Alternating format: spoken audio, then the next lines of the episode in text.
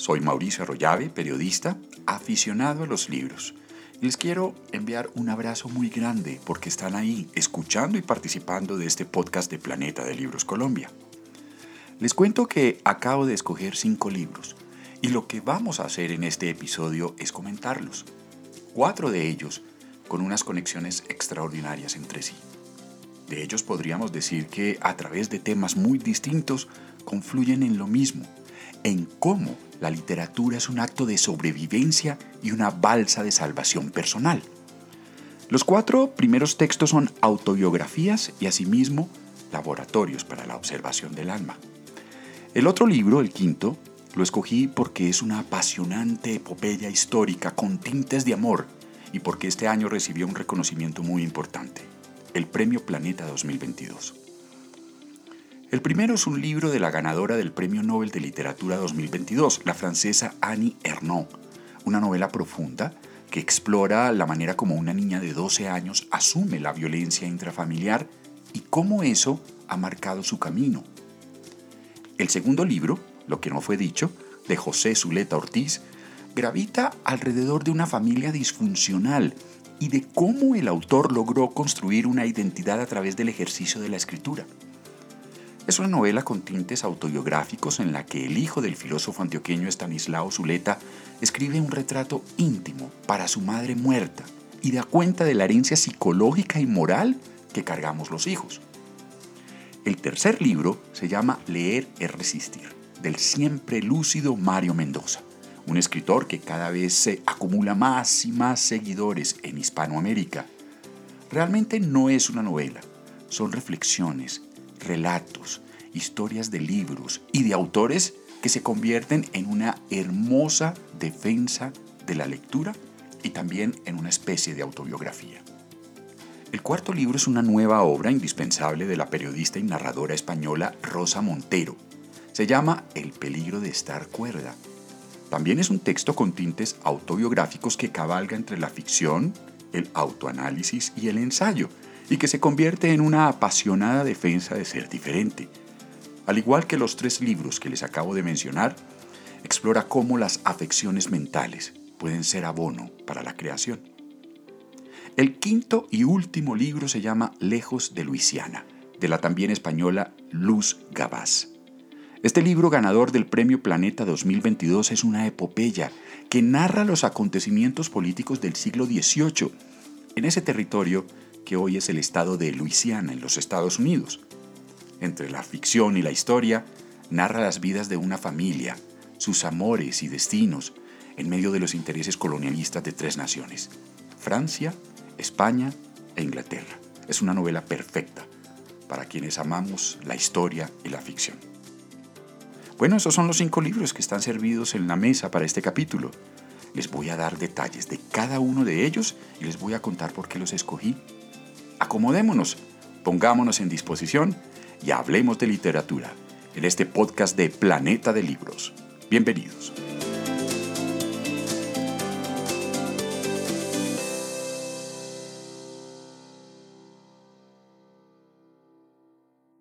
El primer libro, la primera novela, se llama La Vergüenza. Es una obra de la Premio Nobel de Literatura 2022 Annie Ernaux. Veamos de qué se trata. Una niña de 12 años presenció uno de los episodios más violentos e impactantes de su vida. Su padre, en un acto de violencia e irracionalidad aterradoras, quiso asesinar a su madre. Todo ocurrió un domingo de junio de 1952, a primera hora de la tarde. La familia acababa de ir a misa y en el almuerzo surgió una terrible discusión. La madre le reclamaba al esposo la condición económica en la que vivía y él, el padre, herido en su masculinidad y rescatando rencores no resueltos de la pareja, intenta matarla. La arrastra hasta un café y la amenaza con un hacha. Como es de esperarse, con semejante acontecimiento la niña quedó marcada para siempre. No importó que con los días los padres hayan querido esconder el episodio bajo el tapete o que ambos amaran locamente a la pequeña. El daño estaba hecho. Tiempo después, ya adulta, la protagonista de esta historia, la propia Annie Ernaux, la recuerda en voz alta. y analiza las consecuencias en este libro revelador. Para la pequeña, desde el momento de ese incidente violento, sus padres dejaron de ser gente decente, personas de las cuales ella se sentía orgullosa. Annie Ernaux ha hecho de su vida el hilo con el cual ha tejido su literatura. La niña de 12 años, la protagonista de este libro, La vergüenza, es la misma autora y así lo deja claro. Ella, Annie Ernaux, ala el hilo de su vida para reconstruir las consecuencias de ese hecho traumático. Revisa las condiciones sociales en las que se desarrolló su niñez, los conflictos de clase, los códigos de conducta de la familia y de su colegio, regido por monjas, las noticias del momento y las normas sociales que imperaban en la Francia profunda de los años 50, un país que todavía era muy religioso, machista y conservador. Es una labor de arqueología psicológica muy bella y afilada. Además, hace una reflexión sobre el papel que tiene la escritura en esa labor de reconstrucción de la propia vida. Sin embargo, y esa es una pregunta que ella misma se hace en la novela, ¿qué tan fiel puede ser un recuerdo? ¿Qué tan autobiográfico y qué tan ficcioso? La vergüenza hace parte de la colección de obras de autoría de Annie Ernaux, Premio Nobel de Literatura 2022, que han sido publicadas en español por Tusquets Editores. Es una novela corta de apenas 136 páginas. Annie Ernaux nació en Normandía, en Francia, en 1940. Es hija de comerciantes y pasó su infancia y adolescencia en una pequeña localidad de la zona y luego se trasladó a Rouen para cursar estudios universitarios de literatura. Ha dedicado su vida a la enseñanza como profesora de letras modernas. Ernaux, de 82 años, recibió el Premio Nobel de Literatura y se convirtió en la decimoséptima mujer en obtenerlo. Hablemos ahora del segundo libro que escogí, la novela del bogotano radicado en Cali, José Zuleta Ortiz. Se llama Lo que no fue dicho. Me voy a permitir leer el estupendo primer párrafo de este libro conmovedor. Es una manera de que sintamos la textura de este libro, que está lleno de poesía.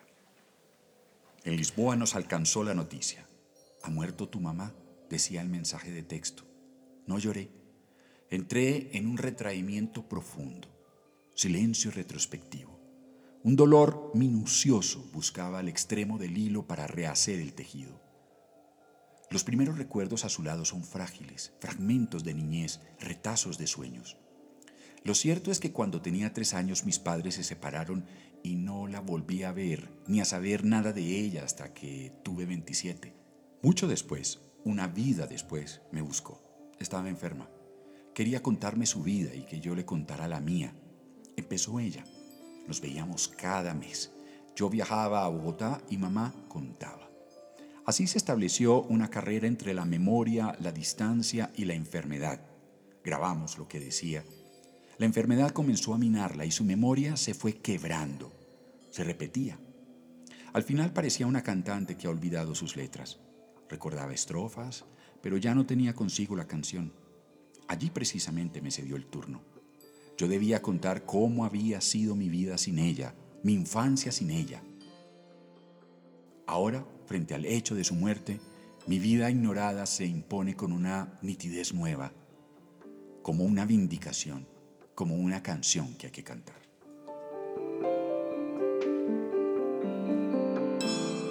Lo que no fue dicho es el cumplimiento de ese compromiso con la mamá muerta.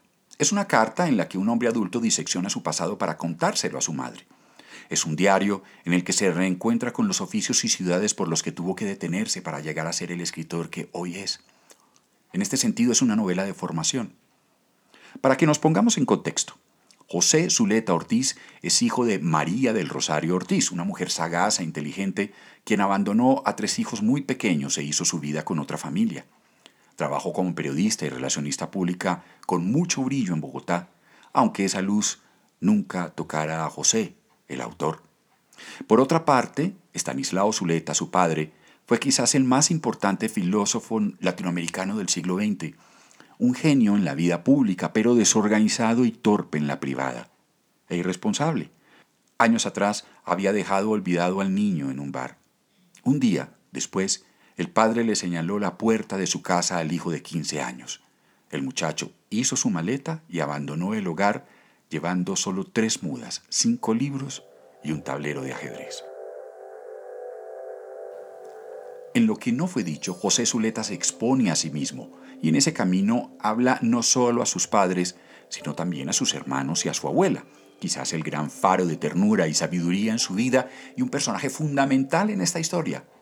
José Zuleta ha dicho varias veces que el libro es celebración de gratitud por lo que ha sido su vida y que reconoce en él a las personas que entre todas y a su manera le dieron el gran regalo del arte y sobre todo el disfrute de la lectura, bueno, y del ajedrez, que es otra de sus pasiones. José Zuleta Ortiz nació en Bogotá en 1960 y vive en Cali desde 1969. Ha ganado varios premios nacionales de poesía y cuento, entre ellos el Premio Nacional de Literatura del Ministerio de Cultura en 2009, con el libro de cuentos Ladrón de Olvidos. Ha publicado cinco libros de cuentos, cuatro libros de poesía y un libro de retratos. Algunas de sus obras han sido traducidas al francés, al inglés, portugués, italiano y holandés. Lo que no fue dicho de José Zuleta es un libro lleno de poesía y es también un canto a la sencillez y al descubrimiento del placer de lo elemental. Está editado por Seix Parral.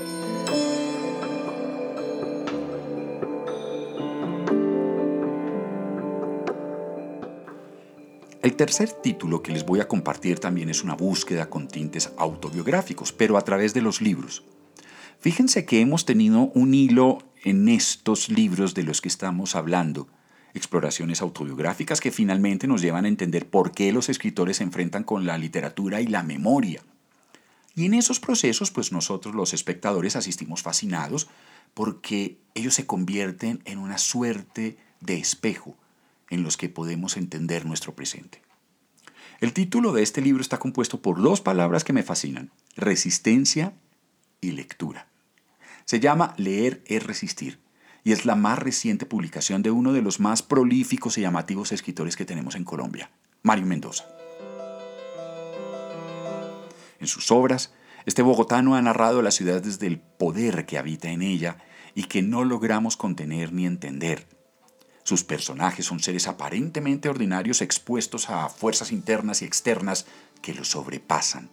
La violencia, la ira, el miedo y alguna suerte de presencia sobrenatural. Ahora bien, esta no es una novela y es quizás su texto más personal.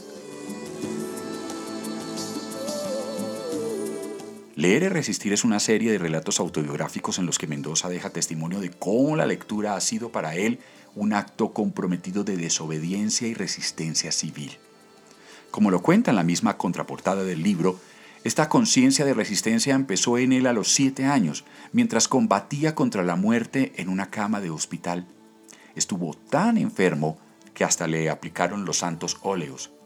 Fue ahí cuando Mendoza descubrió los libros y su potencia liberadora. Desde entonces nunca ha dejado la lectura. Durante esos meses de convalecencia armó su primera biblioteca en un morral y tras recuperarse salió a devorar páginas y páginas de las obras que fueron cayendo en sus manos.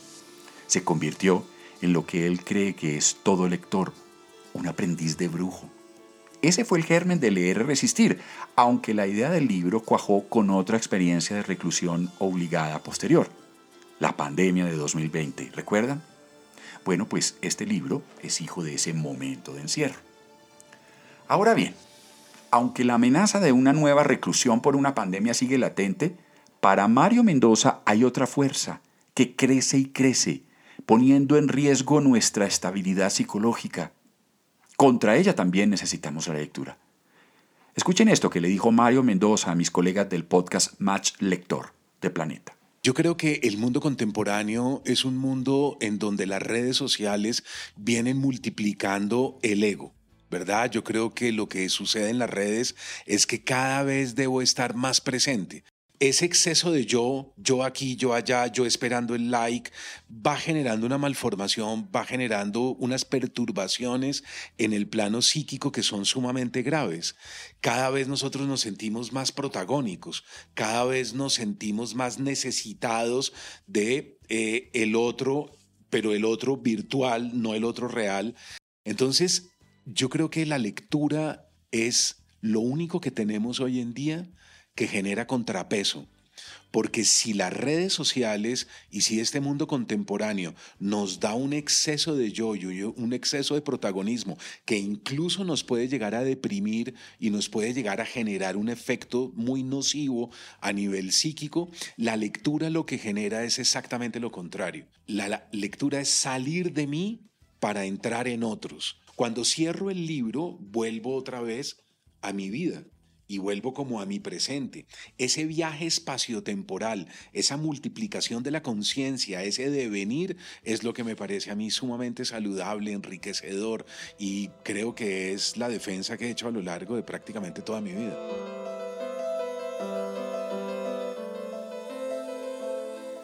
Mario Mendoza nació en Bogotá en 1964. Es licenciado en letras y graduado en literatura hispanoamericana y pedagogo. En 1980 decidió iniciar su carrera literaria combinando la escritura y la colaboración con diversos medios culturales. Su primera novela, La ciudad de los umbrales, fue publicada en 1992. Tan solo dos años más tarde fue galardonado con el Premio Nacional de Literatura de Colombia por La Travesía del Vidente. Con otra de sus obras, Satanás, se hizo con el premio Biblioteca Breve de la editorial Seix Parral en 2002. Leer y Resistir está editado por Planeta.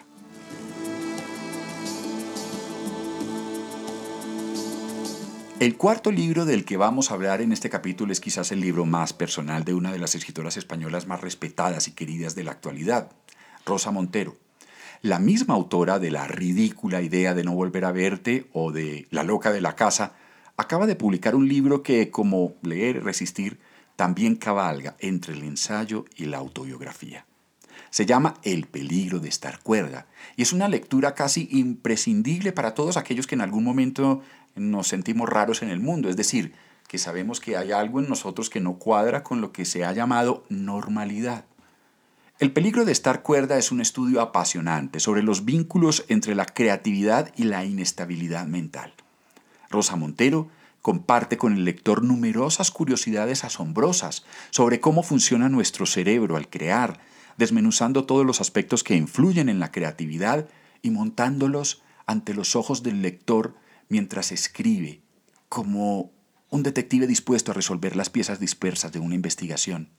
Es un libro muy documentado. En realidad el peligro de estar cuerda es, como dice la propia autora, un libro que se fundamenta en cuatro patas. Autobiografía, divulgación científica, un poco de ficción y biografías de otros autores como Proust, Oretti, Dickinson, Wolf, Sylvia Plath, Stefan Zweig o Doris Lessing. Como ven, es un cóctel explosivo. Es un libro que la propia Montero asegura que ha estado escribiendo toda su vida. Desde pequeña, nos cuenta, ha sentido que su mente no está del todo sintonizada con la normalidad que nos piden que vivamos. Cuando era niña tenía el angustiante temor de que dormida iba a lamer un cuenco de cobre y se iba a envenenar. No es un chiste, eso en verdad la atormentaba. A los 17 años sufrió su primera crisis de pánico en el comedor de su casa. Sintió que se iba por un túnel negro que la llevaba a un mundo de terror y ansiedad insufribles. Desde entonces ha sentido que algo no funciona bien dentro de su cabeza. Escuchemos a Rosa Montero. Nos llaman neuróticos, maniáticas, hipersensibles, extravagantes. Con los años he descubierto que ser raro no es nada raro. De hecho, ocurre a menudo entre los creadores, sean buenos o malos. De eso va este libro. Como en otros libros que hemos comentado en este podcast, la escritora indaga por la manera en que las afecciones mentales, por difíciles e indeseables que sean, han sido materia prima de su creación. Sabemos que los lectores, sobre todo los apasionados, necesitamos leer para vivir. Esa fisura que de alguna manera tenemos con la realidad tenemos que cubrirla con el arte o con las palabras. Pero con los artistas hay un paso más allá. ¿Por qué los artistas necesitan encerrarse a solas y dedicar sus mejores horas a darle forma real a las elucubraciones de su cabeza? ¿La creación tiene algo que ver con la alucinación? ¿Ser artista te hace más proclive al desequilibrio mental? ¿Y si hubiera algo al otro lado de la locura, una sabiduría especial? ¿Cómo es el cerebro de la gente más creativa? Creo que he llegado a identificar los muchos ingredientes que hay detrás de una obra de arte. Somos gente que necesitamos arder en el fuego de la intensidad. Por eso escribimos y pintamos y esculpimos y componemos para sentirnos al borde de la revelación y a punto de entender el secreto del mundo. Somos diferentes, pero también somos magníficos. Rosa Montero es una de las mejores escritoras españolas contemporáneas. No en vano escribe desde los cinco años. De niña padeció tuberculosis, lo que la forzó a permanecer recluida en su casa hasta los nueve años.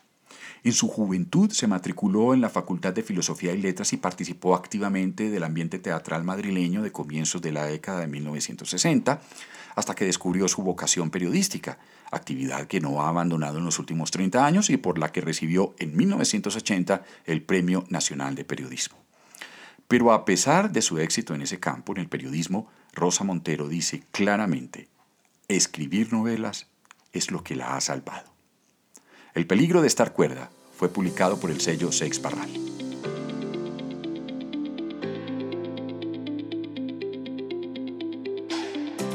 Y el quinto y último libro de este podcast, Hablemos de Literatura, es una tórrida historia de amor a través de la cual uno se conmueve y a la vez aprende historia.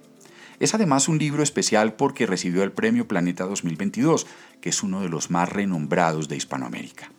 Se llama Lejos de Luisiana de la novelista española Luz Gabás.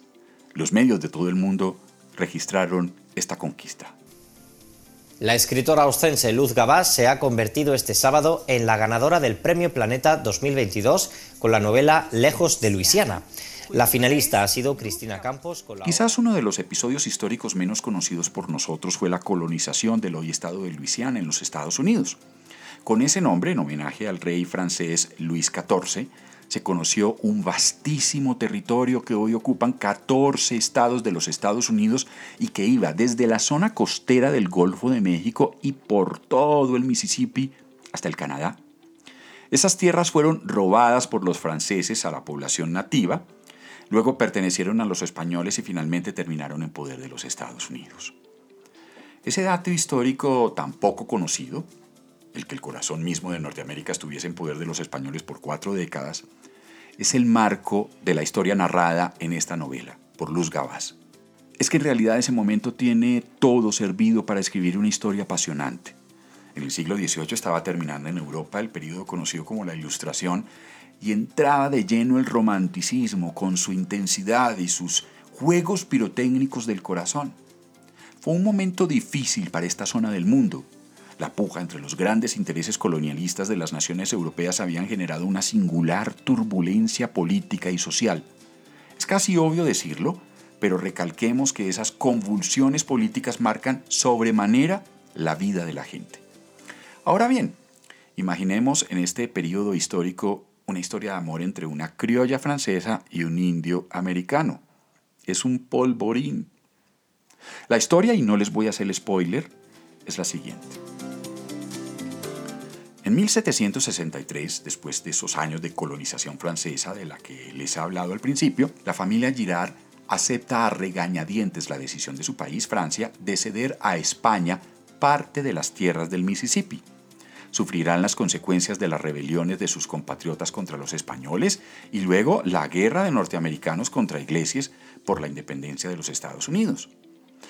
Por lo demás, y esto también es muy importante, también esa familia es testigo de la lucha de los nativos indios por la supervivencia de sus pueblos. En ese momento es cuando Suset Girard e Ishkate, indio de la tribu Kaskakia, se enamoran e inician su propia guerra contra las convenciones sociales. Eso es la novela, una historia de amor en medio de unos eventos históricos apasionantes. Bueno, y ahí los dejo, agradecido por su compañía y con las ganas de un encuentro en una próxima ocasión. Espero que hayan disfrutado de este episodio tanto como yo. Recuerden que nos encuentran en todas las plataformas de streaming como Planeta de Libros Colombia y que todos estos títulos están en las librerías a lo largo del país. Les habló Mauricio Arroyave del Río y este es el podcast Hablemos de Literatura. Gracias.